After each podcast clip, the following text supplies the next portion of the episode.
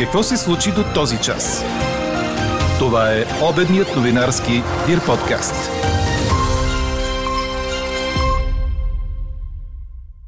Хората от изгорелия автобус на магистрала Струма са починали от задушаване, показва разследването на българските власти. Вече са разпитани двама от оцелелите, предстоят нови разпити.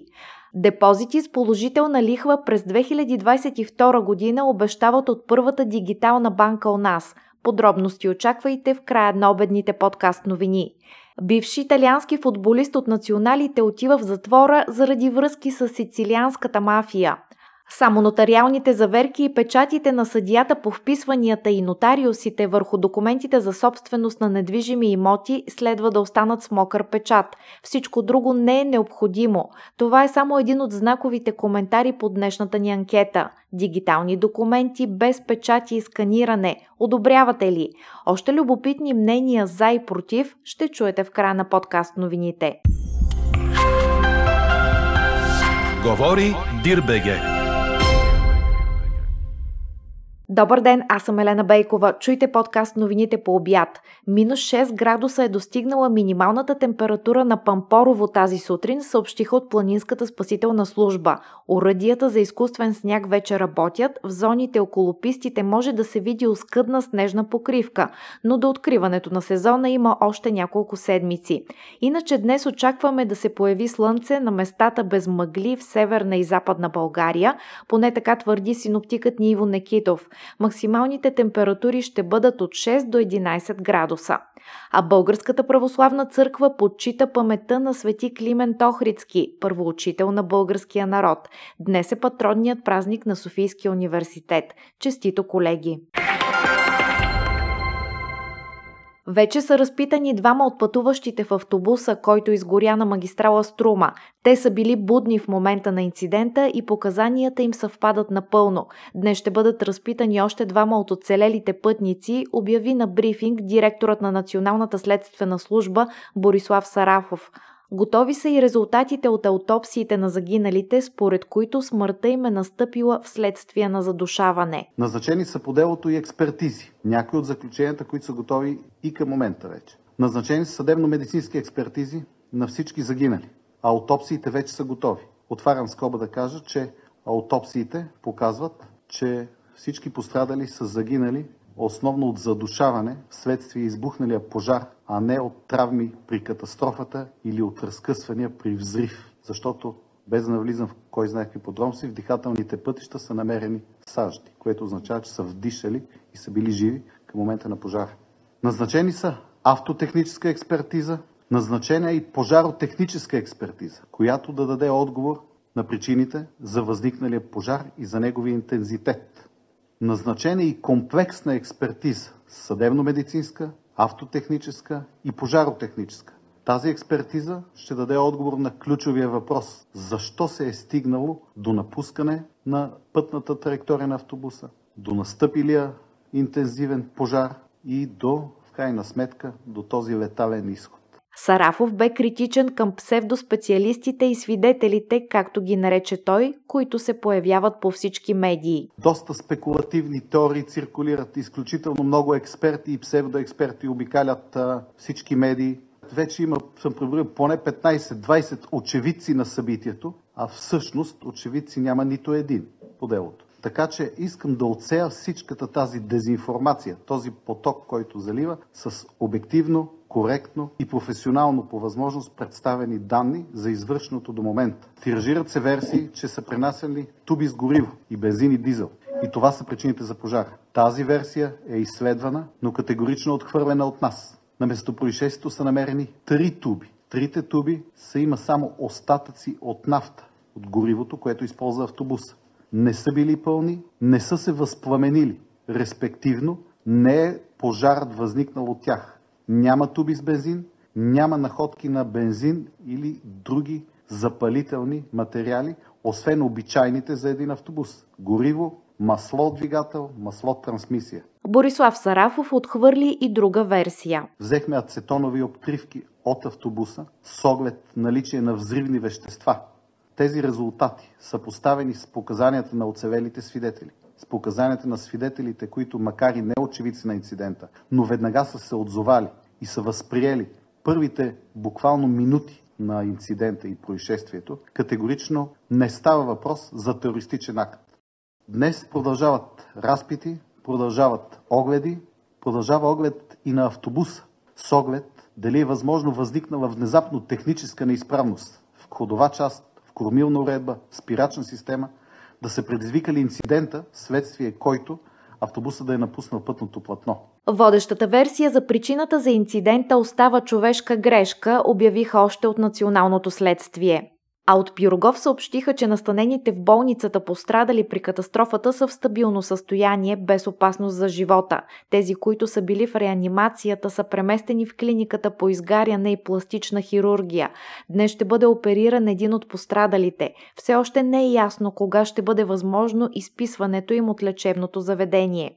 И за още два инцидента съобщава BTV. Във Враца шофьор блъсна пресичаща неправилно жена на оживен булевард и избяга. Това се е случило вчера, като 57 годишната жена е починала в болницата, където е откарана. Шофьорът се издирва.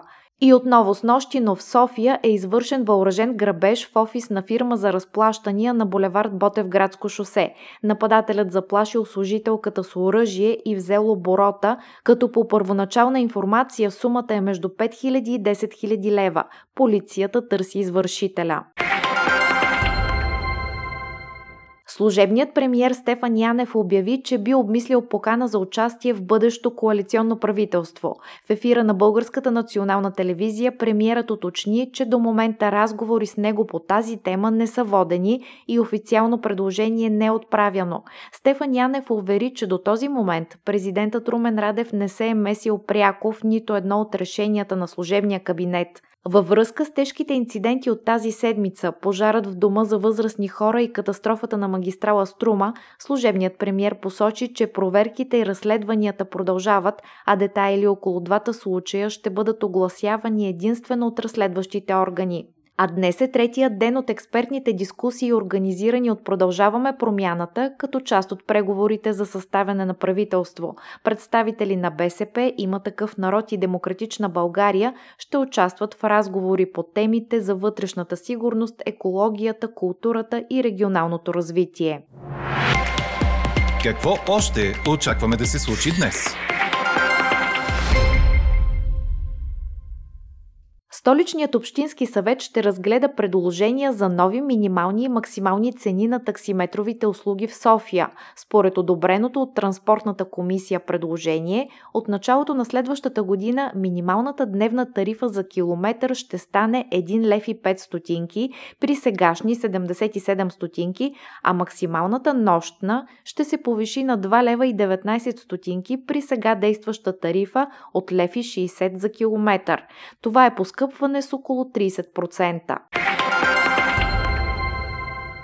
Отбелязваме Международния ден за премахване на насилието над жените, предаде БТА. Денят се отбелязва от 2000-та година. Датата е избрана в чест на сестрите Патрия, Минерва и Мария Тереза Мирабал, политически активистки от Доминиканската република, убити на 25 ноември 1960 година по време на диктатурата на президента Рафаел Трухило. По данни на Организацията на Обединените нации, към март тази година близо 736 милиона жени, една от всеки три в света, е подлагана на някаква форма на насилие през живота си, а средно по 137 жени всеки ден са убивани от членове на собствените им семейства. Данните сочат, че по-малко от 40% от жените станали жертва на насилие търсят помощ. У нас неправителствени организации призоваха за пореден път властите да обърнат внимание на този сериозен проблем. А Европейската комисия ще предложи в началото на следващата година задължителни правила за борба с насилието срещу жени и домашното насилие. Това съобщи пред Европейския парламент еврокомисарят по въпросите на равенството Хелена Дали. Тя уточни, че предложението ще се основава на неприетата до сега от Европейския съюз Истанбулска конвенция. Активността на балотажа за президент и вице-президент е 34,84%, съобщиха от Централната избирателна комисия.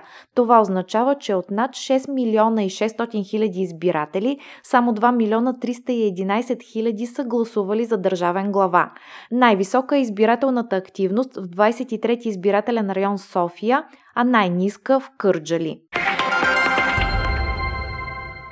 Поне 11 души са загинали при пожар в въгледобивна мина в Кемеровска област в Сибир, предадоха световните агенции. Има и пострадали, като всички са вдишали токсичен пушек по време на огнената стихия. В мината е имало 285 души, като 237 от тях вече са евакуирани. Според първоначалната версия се е запалил въглищен прах в вентилационна шахта, а после вентилацията е разпръснала пушека из цялата мина. На 92 години тази сутрин е починал Иван Станчов, потомствен дипломат и политик. Той е бивш посланник на България в Лондон и бивш министър на външните работи. Историята на семейството му е свързана с емиграция. На две години той емигрира в Италия и живее там до 7 годишна възраст. През 1945 година семейството му напуска отново България по политически причини. След това Иван Станчов живее в Съединените Американски щати и в Великобритания. Неговото име носи българското училище към посолството ни в Лондон. Четете още в Дирбеге! Бившият италиански национал Фабрицио Миколи получи окончателна присъда от 3 години и 4 месеца затвор, предаде Корнер. Бившият нападател, който направи име в Ювентус, Фиорентина и Палермо, бе признат за виновен по обвинения във връзки с сицилианската мафия. Миколи, който има 10 мача и 2 гола за Италия, е родом от грачето Нардо в сърцето на областта Калабрия, а по време на 6 си години в Палермо се превърна в истинска икона за феновете от сицилианската столица. Обвиненията са свързани с топ мафиота Мауро Лауричеле. Миколи е искал помощ от своя приятел, който пък използвал брутални методи срещу хора, дължащи пари на футболиста. Делото срещу Миколи започна още през 2013 година, но след няколко обжалвания се стигна до днешната окончателна присъда. Адвокатите на играча му дадоха право на избор за затвора, в който той ще излежава присъдата си. Чухте обедния новинарски Дир подкаст. Подробно по темите в подкаста четете в Дирбеге. Какво ни впечатли преди малко?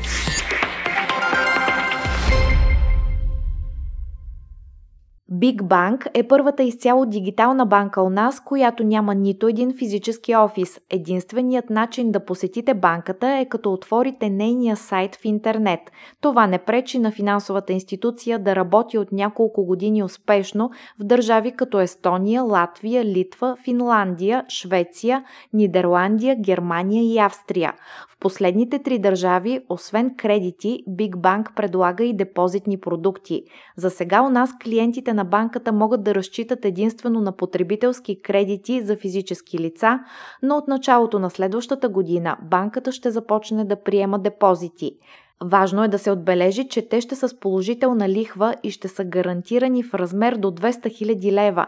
Чуйте какво още каза Ростислав Русинов пред Стефан Кунчев в бизнес подкаста Какво могат парите. Всъщност банката предлага доста други продукти на другите пазари. Предлагаме ипотечни кредити, предлагаме МСП корпоративно кредитиране, предлагаме и лизинг. Малко по малко в България тези продукти с развитието на пазара, колко сме познати на клиентите и постепенно имаме амбицията да ги вкараме и тях. Стартирахме с потребителския кредит, защото някакси това е най-познатия, може би, продукт за средностатистическия клиент, най-очаквания дори, ако, ако, реши, ако така, прецените, но депозитите са на път. Е, ние ще предлагаме депозитите, те ще бъдат с положителни лихви. Това беше другия ми въпрос. Да. Има ли от сега готовност някаква да кажете, например, в рамките на какво ще бъде процента? Не мога, не мога да кажа. Имаме, разбира се, разчети. Разбира се, няма да бъдат 5-10%, то не е и пазарно адекватно, но няма да бъдат отрицателни лихви. Цялото интервю с Ростислав Русинов, менеджер на Big Bank за България, можете да гледате в бизнес подкаста Какво могат парите по Дирбеге. А какво ще кажете за това?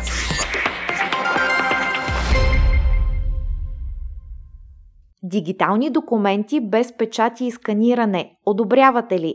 До този момент в днешната ни анкета превес имат отговорите не. Сред коментарите по темата четем като се сетя предишните интелектуални богове колко време се опитваха да интегрират една електронна рецепта, просто е смешно. Не може да се краде, когато нещо е безплатно. Останалите мнения по темата обобщава Елза Тодорова. Харесвам улесненията и използвам доста модерни дигитални функционалности на съвременния живот, но въпреки това отпадането на хартиени варианти на някои документи не е добра идея, смята наш слушател. И добавя, че трябва да се има предвид, че в България, освен общо казано технически грамотно, има и много неграмотно население. Все още в някои държавни учреждения има хора, които въобще не се справят с компютри. Идеите трябва да се съобразяват с действителността.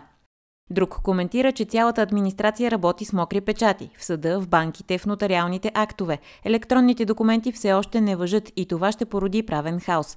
Второ, у нас няма компютърна сигурност. Трето, в момента администрацията е 200 000 души. За да може за 6 месеца да се здобием с електронни подписи всички, това значи всеки ден по 1000 души да минават през МВР само за това. Друг наш слушател подчертава, че електронното е несигурно и подлежи на измама много по-лесно от физическото. Питайте хилядите хакнати фирми, дето плащат огромни откупи на хакерите, само и само да им върнат достъпа до документите. Като реплика на това мнение четем. Мога да отида да си направя печат и да издам какъвто документ искаш. Как се фалшифицира документ, който с едно штракване може да се провери в системата? Чете ми надлежно обяснение как да стане сигурността в подобно начинание за дигитализация. Точно както го направиха с сертификатите. Системата издава документа и слага код за проверка. Четеш хартията, сканираш кода и гледаш електронния, издаден дали съвпада. Личните данни са заличени. Ако искаш да видиш всичко, се регистрираш с електронен подпис и гледаш.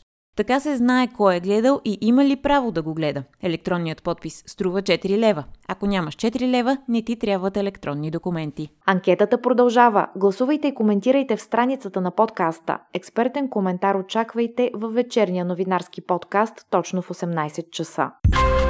Слушайте още, гледайте повече и четете всичко в Дирбеге.